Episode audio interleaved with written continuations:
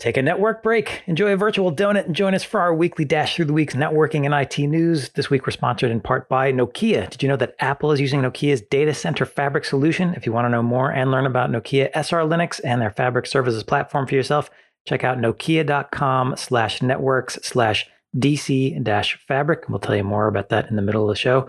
After the news, we've got a sponsored Tech Bytes conversation with Palo Alto Networks. We're talking about digital experience management, which is all about monitoring and managing the user experience when employees are accessing networks outside of IT's control.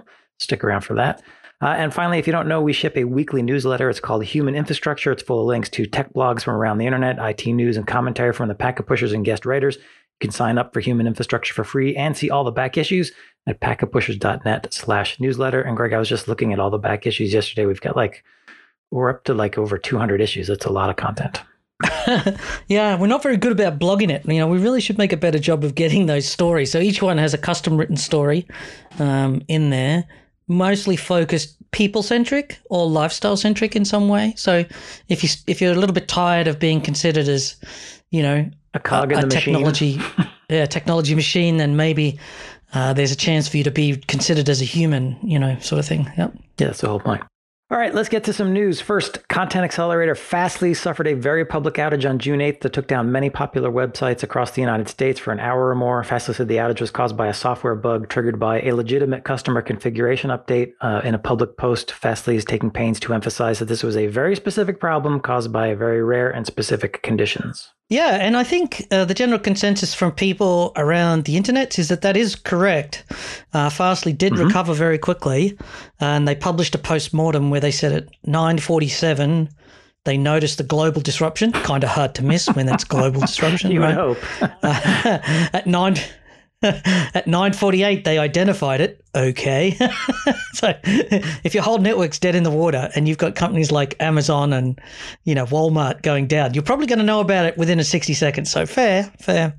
Uh, I think the the uh, interesting part here is that by 1027 Fastly Engineering had identified the customer configuration. So within 45 minutes they'd managed to introduce that a customer had configured a rule that was pushed into the CDN that had some way taken down the whole global network because the CDN contains all rules everywhere. That's the very idea of a CDN. And at some point, you know, the whole system has to be coherently configured the same, right? Right. Yep.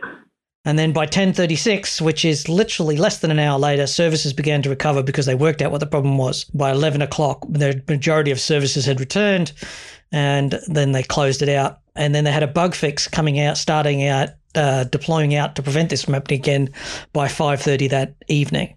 So just to think about that, that's an incredibly rapid response. So all props to Fastly for that.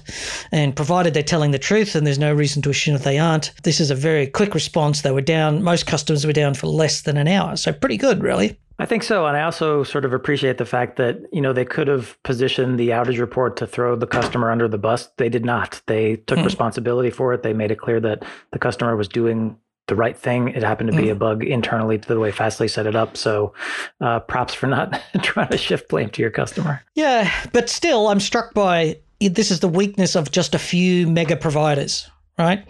Uh, we talked before about AWS, Google, Azure just being one mistake away from a complete outage. Right. Mm-hmm. They, I'm mm-hmm. sure that they take, uh, you know, and Fastly is one of the biggest CDN companies in the world, and many of the world's biggest companies were impacted by this outage. Like a veritable NASCAR slide of global companies. Exactly. Who were including Amazon's website and, you know, Walmart's and CNN. Yeah. yeah. Big news sites. Yep. Yeah. Popular website destinations. Yeah. And uh, just phenomenal. So the point perhaps here is if you think about it, the blast radius of a technology with a single supplier and a single large supplier. Now, many people say a large supplier is the most reliable supplier, and that's why we go with them because they're big, because they're good, but they're good because they're big, and but the blast radius is big, right?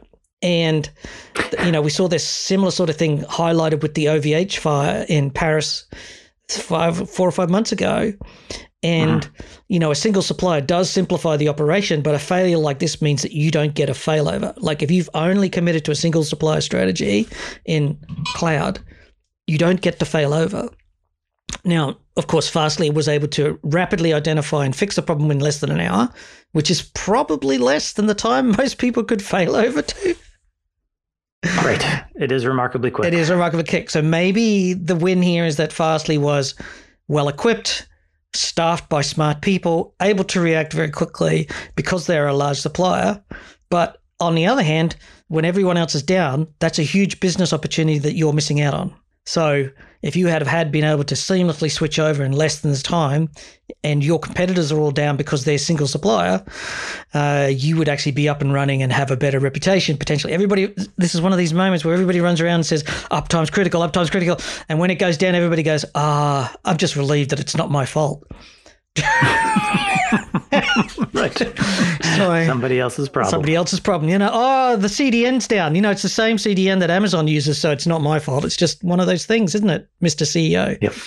So, uh, you know, thoughts and prayers, thoughts and prayers sort of thing. I just wanted to put a number when you're talking about blast radius. Uh, according to Fastly, the bug triggered 85% of Fastly's network to return errors. So, yes, significant blast radius. Yeah, and they're the biggest, if if not the largest, then one of the top three for sure of CDN providers. Uh, what is interesting is that the show, the Fastly share price jumped from forty six dollars to fifty seven dollars in the forty eight hours after the outage. For no apparent reason. Uh, so, the investor story here might be that news like this brings companies to the attention of a wider audience. So, once they hit the press, and that in this case, it was obvious that Fastly is critical to many, many large companies like Amazon and so forth, and CNN and so forth. And people, there is a certain category of investor that likes to invest in companies that are critical or have dominant positions. And now that they know that Fastly is one of those companies, they moved in to buy up those shares. Uh, or it could just be a meme stock on Reddit. Who knows? Whatever.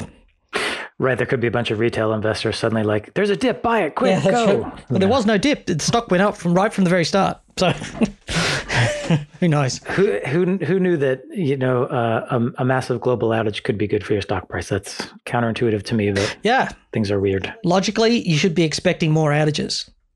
Yeah. Yeah, just before the end of quarter, the CEO's got a button, makes an outage, gets a 10% share pop. Perfect. so cynical. uh, as you noted, uh, my take is that consolidation of services leads to consolidation of dependencies and cascading failures. That was clearly the case here. I think for a company like Fastly, if you're going to be that big, you also need to be good. And it turns out, I guess they, Mm. they were pretty good in terms of recovery. Well, this time, This time. you never know how lucky I've been in situations like this where Are you the right person was in the right Yes, place are you- at the are right you time. good or are you Yeah. lucky? Well, I guess we'll find out. Yeah. So far, you have to say they're Yep. good. You get one. Right. Yeah.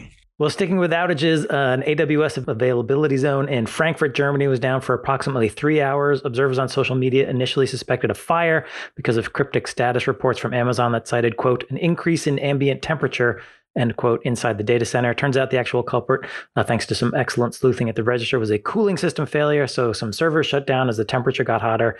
And then the temperature rising triggered a fire suppression system, which, quote, a chemical is dispersed to remove oxygen from the air to extinguish any fire, which locked the people out from recovering uh, the machines. Yep. Like I said, single supplier strategies, when they go, they go, losing an entire availability zone. Uh, this is why AWS, of course, will tell you that, you know, we're not responsible for uptime. That's your problem. But uh, a lot of people run around going, oh, but AWS runs data centers better than I do. Clearly, they don't. Uh, this is just one of those situations where the temperature rises, the argon dump system or the nat- the gas system has dumped. Obviously, it's triggered itself and gone off. And once that's dumped, then you have to go through a whole process of airing out the room so that there's enough oxygen in there for people to go in and, and work on whatever's gone Right. wrong. And I guess the so, local firefighter team had to come in and make sure it was safe. So another reminder that the cloud does exist in the physical world. It's still susceptible to physical conditions like heat, fire, flood, etc. Uh, and as you mentioned, uh, when an entire availability zone goes down, it, it is essentially on you when you design your AWS applications and services to account for that. And which is why Amazon says use multiple availability zones. And here's another proof point for yes, which is exactly the same as what you do in an on-premise data center. By the way, that's no different. It's just a question of whether you're renting it or whether you choose to capitalize it, and that's largely a question for another day. That's something that we talk about here often enough on on our other shows. So let's not bang on about That's it here. right. In any case, we'll have a link to the register article if you want a good postmortem. That's in the show notes to this episode. Uh, moving on, Ars Technica reports that there are active exploits against a remote code execution vulnerability in VMware's vCenter and Cloud Foundation products. VMware disclosed the vulnerabilities and issued updates and workarounds back on May 25th, but there are now exploits in the wild. Yeah, and so the issue here is that the vCenter uh, console, which actually administers all your servers, has a non has a vulnerability. Basically, it's somewhat trivial to exploit and has now moved from being publicly disclosed to actively being scanned on the internet. Uh, and the vSphere client has a has a CVSS rating of 9.8 um, out of 10. So in that sense, it's pretty dire. Uh, but honestly, it shouldn't be exposed to the internet, really. well, yeah, yeah. So it's as if your um, management of the vSphere client using HTML5 is the is the problem, and the software that you have that manages it that can be exploited. So you'd have to chain some things together. Um, the challenge here, of course, is that it's common practice to never expose your vSphere client, which you use to administer your VMware fleet, to public access. It should be stored on some sort of intermediary server that you jump to. And then from the jump server, you then can go on and run forwards. And this server should be protected. Uh, but we know that not everybody is able enough to follow that sort of practice or have the resources to install a jump server. And uh, you might find um, that a lot of people have skipped it and just put the V, you know, made access available or the vSphere client is available via RDP, and then those people are going to be in trouble. Right. Well, there are updates and workarounds uh, and links in the show notes if mm. you need to go figure this out. This is one of these things, though. Like, this is a tool which is absolutely critical. And right. management, uh, you know, getting control of the management platform is a thing, of right? Your entire virtual. And you sort of think yes. that and you sort of want to think to yourself that VMware would be taking maximum security and prevention of these things. But what is actually true here is that the reverse is true because most people know that you should never expose the VMware vCenter server to the internet. And so what they actually do is put the less smart developers and the interns on that code, or maybe skip the security testing. So I wonder if there's sort of like this feedback loop of everybody knows that we don't put this on the internet. So we'll just, you know, we won't spend so much money testing that. And then all of a sudden but everybody out there, do you know how it goes? Like it's one of those situations. You're thinking that VMware thinks uh, customers are going to be smart enough not to do this, and so they didn't have to build around that potential use case. Is that what you're saying? Well, when you set up best practices, what happens is your testing tends to focus on best practices and not outside of that use yep. case. And the best practice is to hide these VMware vCenter server updates or the you know away. And if that's the case, then you don't do a lot of testing outside of the best practice uh-huh. type mm-hmm. stuff. I see what you mean. Right? Yes. And so when the best practices fail for whatever reasons, this stuff hasn't been securely secured or the developers who are behind it haven't been trained or scrutinized or the fuzzing hasn't been as complete or the budget's cut for that because you know everybody knows that you shouldn't do that whatever could be Mm. All right, moving on. The U.S. Department of Justice was able to recover about half of the 4.4 million in Bitcoin that a U.S. pipeline operator paid to the DarkSide ransomware group after a ransomware attack crippled oil and gas operations uh, for this pipeline operator back in May. Apparently, the FBI was able to obtain the private key to a Bitcoin wallet where 63 of the Bitcoins had been moved. The government hasn't revealed how it got access to the private key, although some suspect perhaps an informant or sloppy communications among the DarkSide group. So, the use for cryptocurrencies for criminal activity is fairly widely known. I would speculate that perhaps the only reason for the success of Bitcoin is criminal activities, by and large, and speculation, which is also pseudo criminal, close to criminal activity. Um, but what a lot of people don't realize is that transactions on the Bitcoin blockchain and most other blockchains is actually fully traceable by private right. There are companies out there who literally spend all of their time reading the blockchain, making analysis of all the tractions that transactions that have on it, and they actually can trace all of the flows of value and transactions on the blockchains. Just for for most or all of them, certainly for Bitcoin, it's completely covered. So one assumes that the TLA Secret Service agencies are also able to do it, or more likely buy that data from a commercial company that does that.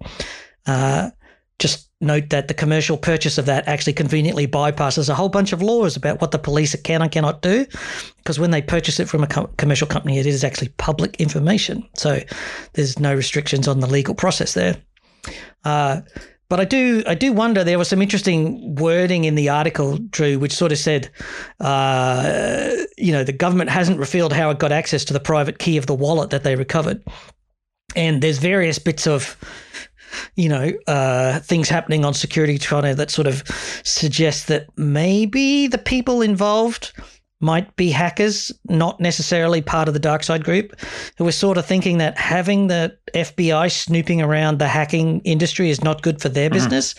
So maybe what we'll do is give the money back to the FBI and maybe they'll go away and stop harassing all of us hackers so we can get some business done. That's interesting. I, uh, not a great strategy because the FBI is not going to mm. stop. Um, law enforcement agencies aren't going to stop. Maybe it was a competing group that mm. wanted to sort of stick it to DarkSide, uh, or you know, an informant. Uh, maybe the FBI had some leverage on someone. Um, I, I, read mm-hmm. the FBI affidavit that they submitted uh, to use the private key to go seize the assets. Uh, and it sounds like yes, they were actually monitoring uh, the public ledger, which is the whole point of the public ledger, to see where the transactions were mm-hmm. going. Uh, I'm curious about where this wallet uh, was hosted because that you, you, to go in and seize it, you would need permission. So was it hosted in the U.S. Was it hosted elsewhere? I don't know. Uh, so I can't tell if yeah. this was sloppy work by DarkSide or maybe a sop to uh, the U.S. government saying, "Please don't come after us too hard. Here's a little bit of money back." Well, the wallet that was seized as actually in California was actually located on a server in California. That's what it sounds like because of where mm. the affidavit was filed. Yeah, that's right. But how did the money get into a wallet in California? And why was it left there? That's exactly right. So, so the suggestion is that somebody might have either, you know, as you say, been compromised and they said, oh, we'll transfer it to this wallet and then maybe you'll leave me alone. Mm-hmm. And, or it could have been a competitor who you know, maybe had access to the wallet from, you know, they hacked a competitor and got the data and said, we need to get the feds off our back. Let's give them something so they stop harassing us and we can get back to doing business, you know. Yeah. Because uh, we are seeing the governments really, really get serious about this. So this whole, we're seeing the UK government put the hacking up to the top of the list for police action from the Secret Services. You've seen the US government, like President Biden and his administration, have posted several um, executive orders as well to say this is now a top priority after losing the beef, the petrol, and the oil, right. you know, the petrol and the oil and a few others. The hospitals going down. The uh, US government has been poked into action, and the UK government is looking on, going like, I think, and I'm pretty sure the EU is doing something similar. So I can only speak to those because they're the ones that I sort of read about. But I imagine for a lot of governments, this is top of mind. You take away Americans' gas and beef, you're going to get some attention that you don't want. Yeah. Oh, and healthcare. Yeah, because everybody wants to Everybody, everybody thinks healthcare is the thing. In some ways, I feel like this is kind of, I mean, it's a great success for law enforcement. It's also sort of an argument against law enforcement's position that it must have backdoors into encrypted communications to be able to do its work. Uh, it doesn't necessarily. They, they use traditional tools here subpoenas, analysis, uh, maybe some law enforcement pressure on insiders or informants or whatever uh, mm-hmm. to execute this. It was not about having to crack crypto or have backdoors into crypto. So the next time they come around with that argument, we can point to this and say, yeah, maybe not. Yeah, that's right. They've got all the powers that they need. It's just a cost thing. The challenge here is that if you've got intercept capability, it lowers the cost of policing. Um, and of course, you want to have your policing as simple and you know easy to do as possible, and that's the advantage of tapping and interception. Right. But uh, there are other ways to do it, of course. Yeah. Yes, absolutely. All right, let's take a quick break to hear from our sponsor, Nokia. Did you know that Nokia has over 1.1 million routers deployed and power some of the largest interconnection networks, including Equinix and DECIX? And recently, Nokia launched its data center fabric solution, building on over 20 years of IP know how and expertise. The new DC Fabric solution includes SR Linux. It's a new open, extensible, resilient network OS. It's based on standard Linux and uses Nokia's field proven protocol stacks and provides best in class streaming telemetry. There are also interconnect routers. This is a portfolio of Leaf, Spine, and Super Spine platforms based on merchant silicon. And there's the Fabric Services platform. This is a declarative, intent based automation and operations toolkit for your day zero, day one, and day two plus operations. Fabric Services platform uses Kubernetes and a distributed microservices approach, so you get a true cloud native automation and operations platform. There are certified design templates and a digital sandbox so you can create a true emulation of the data center fabric. Operators can automate their data center networks at scale and speed and with confidence. So check out the new data center fabric solution at nokia.com slash networks slash DC fabric. That is nokia.com slash networks slash DC-Fabric. You can also search on packetpushers.net for a variety of podcasts we've done with Nokia about the data center fabric solution. Yeah, they've got some cool stuff going on there. I've enjoyed the conversations around SR Linux, and they've got a real passion around how they've put that together, which I like. It's a compelling story. And they've got the whole SDN suite as well. If you're into intent based networking, they've got the Fabric software orchestration. If you want a high quality NOS, they've got that whole thing going. So, yeah, I like it. Yeah, check it out.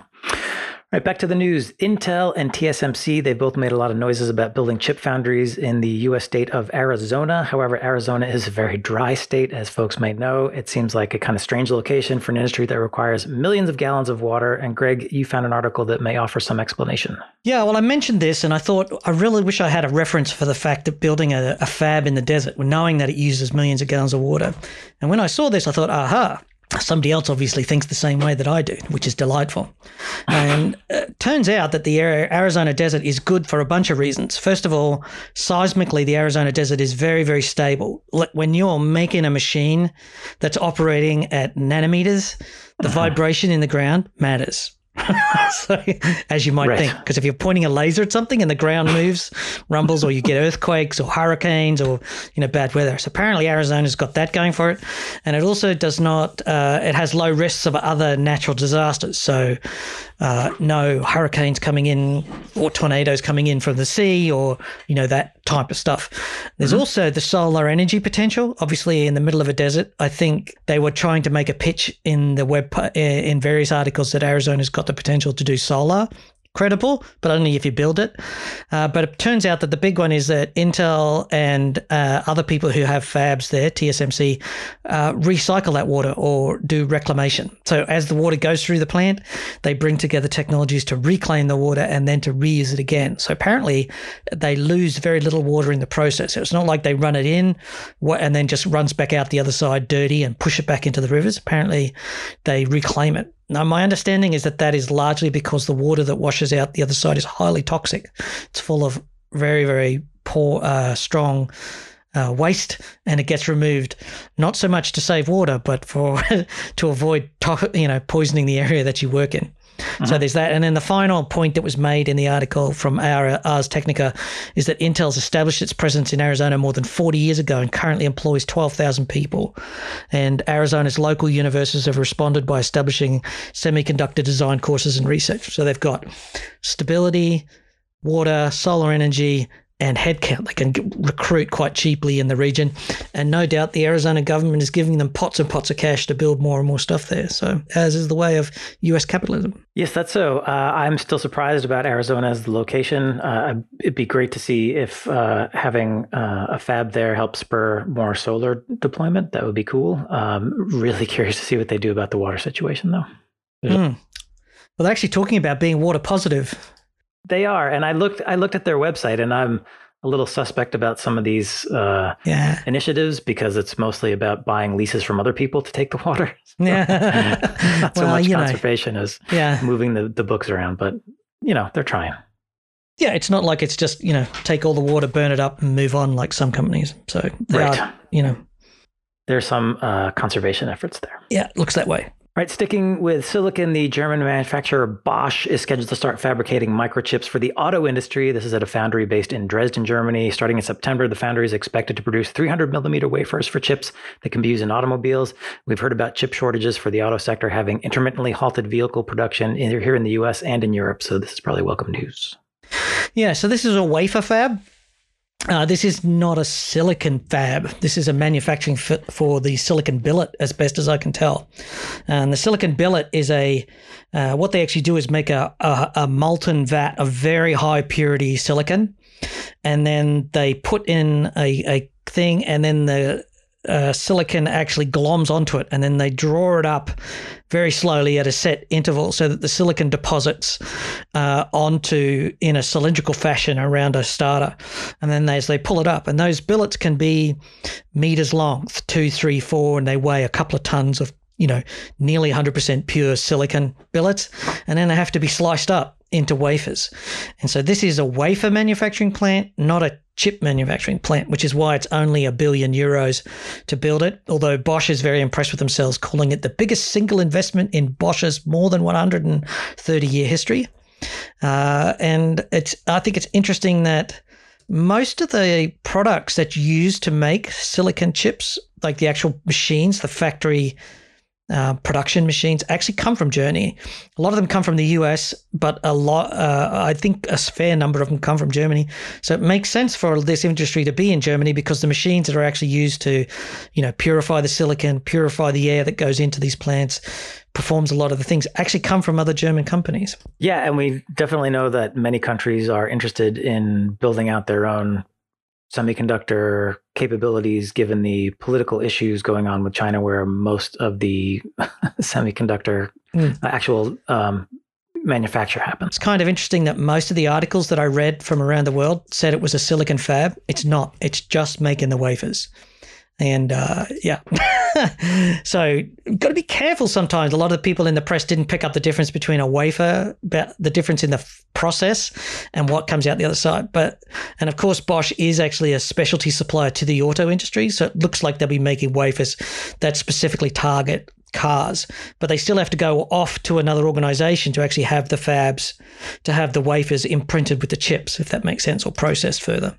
Right. But yeah, and uh, the German government has clearly been heavily involved here, and the EU government. The German Chancellor Angela Merkel was involved, and the EU President was all there.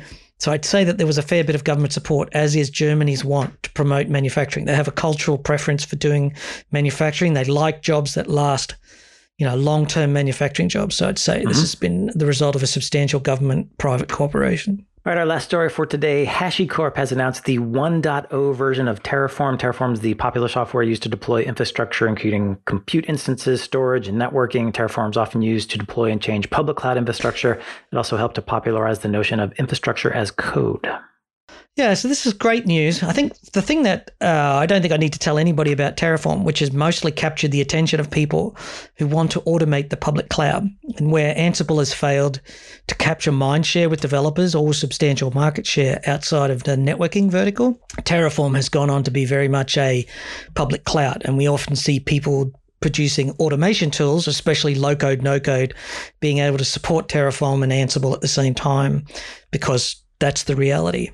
Uh, and Terraform, the fact that it's captured so much attention without actually reaching version one sort of speaks to what makes it popular. That is, the company behind it, which is HashiCorp, has pursued a rather ethical and community based approach. So, to, and they've been very big on generating lots of goodwill with the open source developers who've been contributing to the product that they're making themselves.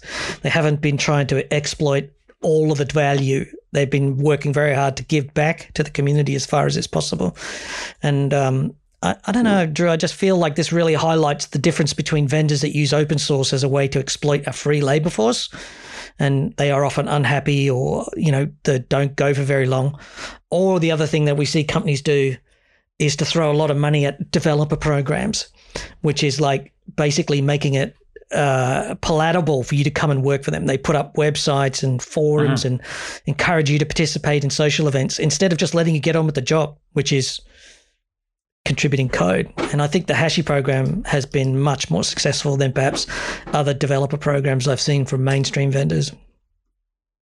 Yeah, I'm not a close follower of Terraform, but I was frankly surprised to see that it's just now at a 1.0 version, given that it first came out in 2014. That you know, seven, eight years uh, of being mm-hmm. around before you hit 1.0, I think to me communicates uh, an internal commitment to wanting a very stable product, a very reliable product, mm. um, as opposed to just cranking out release after release after release. So uh, I, I, like that approach. Yeah, less of the move fast and break things, and more of the hey, we're infrastructure. We need to work steadily and progressively forward. But it does, you know, sort of, it just, the, the whole HashiCorp just highlights how exploitative a lot of the dev programs are from other vendors. You know, come and come and write code for our platform, and you can get access to our special club. I don't really want to be a member of your special club. I just wanted to contribute some code. If you want me to work for you for free, give me something back. You know, pay me. You know. Yes. So, yes, for sure. If you ever get that feeling, just ask yourself, what are you doing there, and decide whether your personal life is more valuable in a pub with a beer than it is writing code for somebody else to exploit. Uh, I just uh, want to note that we'll have in the show notes a link to a Data Datanauts podcast that we did uh, a few years back uh, about Terraform. If you want to get more details, that'll be in the show notes and also the link to the announcement from HashiCorp. Uh, that does wrap up our news portion of the show. You can stick around for our sponsored Tech Bytes conversation. We're talking with Palo Alto Networks on their new digital experience management capabilities for you to help better the experience of your distributed workers. That's coming right up. Today on the Tech Bytes podcast from the Packet Pushers, our topic is digital experience management or DEM DEM. With distributed and remote work becoming more accepted, IT organizations are looking for better ways to monitor and manage the user experience when employees are accessing networks that are outside of IT's control. And today we're going to talk about DEM with our sponsor Palo Alto Networks. And our guest is Anupam Upadhyaya. He is Senior Director, Product Management at Palo Alto. Uh, Anupam, welcome to the podcast. Let's start with an overview of digital experience management for folks who might not be familiar with it. What is it? Why is there a need for it? First of all, thanks for having me here. So, DM, if you look at DM, digital experience management, it's a Gartner term. But really, if you look at what's driving DM, even before COVID, we had some apps, there's this digitization happening some apps are sitting in the cloud, some apps are sitting in data center, and people are working from anywhere, right? In offices, at home. And there was this challenge for IT professionals to have end-to-end visibility because when they're sitting at home, customers are using their Wi-Fi, customers are using consumer-grade ISPs, right, to mm. access applications in the cloud. And then COVID happened. And once COVID happened, as employees, started working from home, the number of remote locations just exploded, right? It became massive. Everyone became a branch of one, and every home became a remote location. And now everyone is trying to access applications in the cloud, applications in the enterprise. And the IT guys are trying to ensure that they can provide the same experience for employees at home while they had at office this, coupled with the lack of visibility, they do not have an end to end visibility as to what's happening inside the home, what's happening on the ISP, caused a huge IT support nightmare. And when you look at traditional tools, they were not really equipped to handle this work from home and this digitization initiative. And they were not sufficient for IT to provide visibility and provide good experience for working from home. It's really interesting how the transition that we've seen over the last 12 to 18 months has basically highlighted that the fact that we had no monitoring in our campus networks, but we didn't need to because you're inside the campus where everything is guaranteed, where you can go and touch the, see the user, you know what the network bandwidth looks like. May not be perfect, but you know what it looks like. Whereas when you suddenly work you know outside the office in a distributed format whether it's in a at home or in a coffee shop or in a serviced office or rented office space all of a sudden the question of bandwidth becomes variable. And that's what to me that's the key thing about digital experience monitoring is this idea that the situation changed. You're not sitting in a known space on a known system. You have a bunch of intangibles and unknowables and you need to gain visibility to change that that is spot on. I mean, if you look mm-hmm. at it, building on what you said, right? Yeah. Let's just think about us sitting at home. Endpoint, how are end users, devices, Wi-Fi, local networks performing? Traffic, how is application traffic behaving for that remote user? Path, entire network path, starting from my laptop to my Wi-Fi, to the ISP, to the cloud, to the app. Yeah. How is that path performing, right? How is the app performing? All those are the problems that DEM is really trying to solve for. But it's that, and that's the point of digital experience monitoring is to attack that uncertainty, to come up with a way to say, sure, it's uncertain, but you can't fix it, perhaps, although we can fix it. There are ways to fix it, of course, but what you need to be able to do is to know where the problem exists. So, digital experience monitoring is about not only monitoring the network, but monitoring that whole location to destination uh, now that we're using a distributed, now that work is distributed, wh- wherever it might be. Correct. And uh, Andrew, we like to call it digital experience management because we yeah. just don't want to stop at monitoring. We want to manage that experience for you, right? Mm-hmm. And if I talk about this, Greg, a bit from a Palo Alto perspective, we really thought about three pillars, right? So before we talk about Palo Alto, if you think about our SASE solution, at the end of the day, we're offering customers a service, which is secure access as a service. We're going to secure all your traffic. We are going to make sure that no bad actors enter your network, compromise your network or users. And when we offer that service, we are very cognizant that if something goes wrong, mm it's mission critical for the customer. And the burden of proof is on us to show where the issue might be. The issue might be on our side, or the issue mm. might be the ISP or the app. But it's yeah. really, we owe it to the customer to show where the issue is. So two things there. One is you're saying it's not just monitoring, it's management. You're actually closing the loop. So monitoring is, oh, look, it's running slow. Right. Yay. you know, clap hands and everybody goes, well, hey, we found the problem, but it doesn't help you fix it. Management implies that there's some sort of tooling there that says, ah, we know that there's a problem and we think we've got some suggestions that you could take or that type of approach. Is that how Palo Alto is approaching this? We sort of thought about it from three pillars. And we'll t- I'll talk about two which are very obvious, right? Mm. And one which you talked about end to end comprehensive visibility. I'm going to tell you the entire network path. The second is what we call segment wise insights. So, what that means is look, there are multiple segments, right, Greg? Like we said, mm-hmm. Wi Fi, LAN, WAN, cloud, apps. I'm going to tell you which segment is having a problem and what could the problem be. I'm also going to baseline the all segments for you and tell you hey, is the problem just for Greg? Is the problem in San Jose? Is the problem in California? Is the problem mm-hmm. worldwide, right? Mm-hmm. And then the last part, which is one of the key differentiations for us. It's SASE native. And what that really means is from Palo Alto, you've bought a service, you've deployed that service. And as you deploy that service, we enable DM as part of that service. We're not asking you to put more software in. We're not asking you to put more probes in.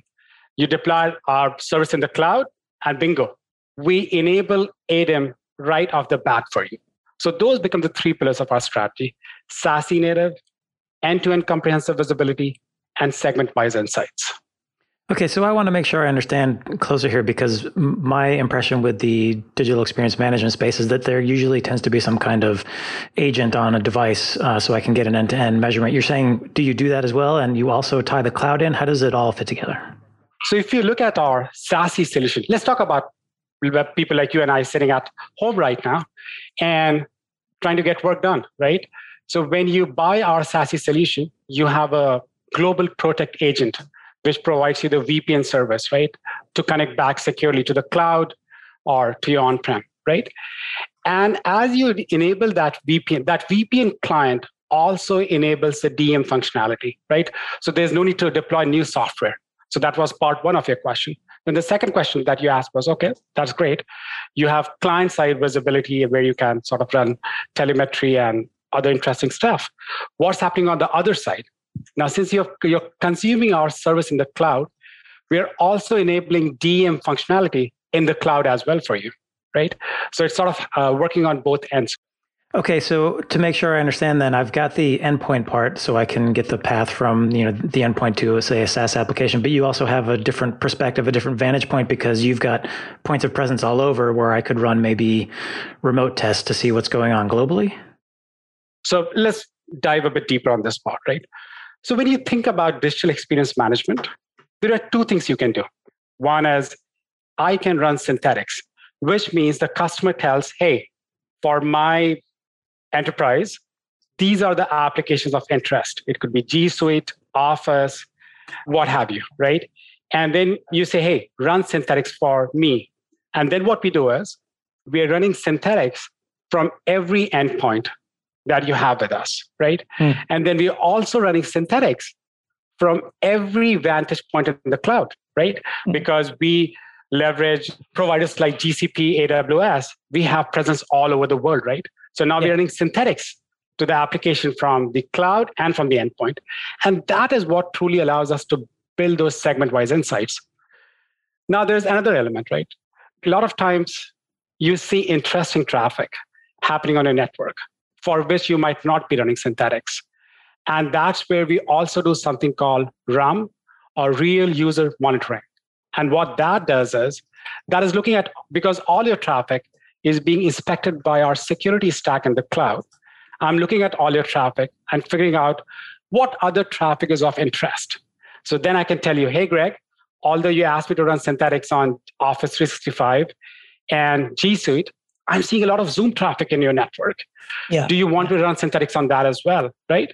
So that combination of RUM and synthetics truly allows us to build that baseline and deviation for. Yeah, the synthetics is super important to that uh, monitoring and management because you can actually run them at specified times of day.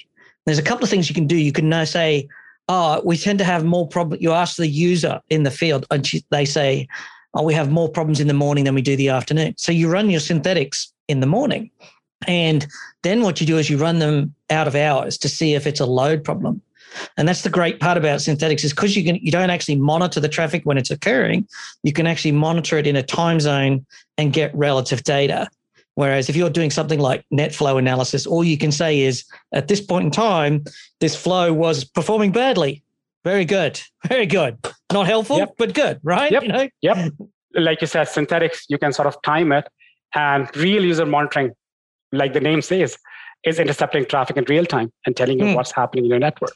And if I remember rightly, the product that Palo Alto used, this product actually lets me do some, I, there's a lot of preset synthetic testing that I can do. I don't have to do a whole lot of work to create a, a, basic portfolio of synthetic tests, but I can actually get quite advanced if I so choose. I can actually get down to starting to, I want to do this HTTP command and so forth, and log in and download this and and use that whole. That's not the whole digital performance monitoring. It's just some basic synthetic testing. Yeah, you bring up two very interesting points. One is when I said SASE native in the beginning, right? Because you have deployed our GP agent on your endpoints, mm-hmm. or let's say if you're in the branch, you've deployed our SD WAN device, which will also run synthetics and RUM, real user monitoring in the future. And you have our Prisma access in the cloud. So what's happening is when you enable that DEM switch, we've actually been looking at your traffic. So right at the go, as you go to the DEM portal, we tell you, Greg, hey, these are the applications that we are seeing which are of interest in your network. And then we can say, hey, do you want us to run synthetics for you for these applications? So it's very easy, very intuitive for you to figure out what is the application of interest in your network because we have been monitoring all that traffic and enable the synthetics. And are there different kinds of synthetic tests I can run if I want to say like understand the round trip time between an endpoint and a cloud application or look at throughput on a link, that kind of thing? Absolutely let's dive a bit deeper into this, right? Ultimately, what are you monitoring? You're monitoring the app, you're monitoring the path, you're monitoring the network. So for app, you can do, like you said, HTTP test. For path, trace route. For end to end, you do ICMP pings. You can do application pings, right? And it just doesn't stop there, right? You're also doing underlay trace route, right, for the underlay network. And for the overlay, you're also doing a trace route. And that is what allows us to do that per hop loss, latency, jitter, and path visualization. So all these, a combination of underlay and overlay tests, which comprising of ICMP, HTTP, trace route, and application pings allows us to build that per segment wise insights. One other aspect I think we haven't touched on is for the home user, as you mentioned earlier, there are so many uh, steps between them and the application. One of those steps, or at least two of them, are the Wi-Fi and the ISP. Is there anything information-wise or performance-wise you can do for that the, that sort of last or first mile? So the best way to sort of look at this question is let's talk about now, right? We are sitting on Zoom, right? And let's say there's a performance issue with Zoom. And that issue could happen because of a issue with the application itself on the laptop. Hey, there's an OS issue, or there's a memory contention, there's a CPU contention. That's part number one. Second is like you said, it could be a Wi-Fi issue. The third is it could be from the Wi-Fi to the ISP. And since we are sitting on the endpoint client, we're actually able to look at all these three elements, right? What's happening on the device, what's happening on the local network, and what's happening on the ISP. So that truly allows us to sort of figure out where the issue on the LAN side is. And let's say the issue is not on the LAN side, Greg. The issue is okay, the LAN side is actually pretty fine. Everything looks good from the endpoint client. RSSI check, Wi Fi is beautiful. Zoom is getting all the CPU and all the memory that requires check. Hey, the, the path to ISP is actually fine. Then the issue could be well, as I get to the cloud and the security processing node, the Prisma Access service, could the issue be there? Yeah, okay. You can sort of check for that. And since you're also running synthetics and real user monitoring from the Prisma Access service processing node, you could also figure out as the traffic egresses from the security processing node. You said real user monitoring. Now you're starting to get into another area that the analysts define as a separate thing. They normally say DEM is this and RUM is this and never the twain shall meet. But I actually believe they're all the same thing, right? There was a historical thing where digital experience management was a separate thing, but now it's just to me, it's just part of SASE. For most customers, you bring it, you get it in SASE. You want it to be part of the SASE. It should be unified as part of your SD WAN strategy, if that makes sense. Well, that is absolutely right. If you think about it, when we think about SASE, it's branch and mobile user. And as you go to branch, SD WAN is a critical component of our strategy. It's an essential component of our strategy. So mm. as this pandemic wanes and we all hopefully go back to our offices, right? And you have mm-hmm. our SD WAN devices. Now those SD WAN devices are also going to run synthetics. If you're feeling unsafe or insecure about moving to the public net WAN, so if you're moving away from a private WAN to a public WAN and you feel nervous that you're not getting bandwidth guarantees, deploying the digital experience management means you can st- take away that risk. You can know what's happening per user right at the edge. And so your SD WAN deployment then becomes much more certain and you're much more confident about how you're progressing, particularly as you do the rollout, because you can be monitoring each of those users and monitoring what SD WAN is doing for them. Yeah.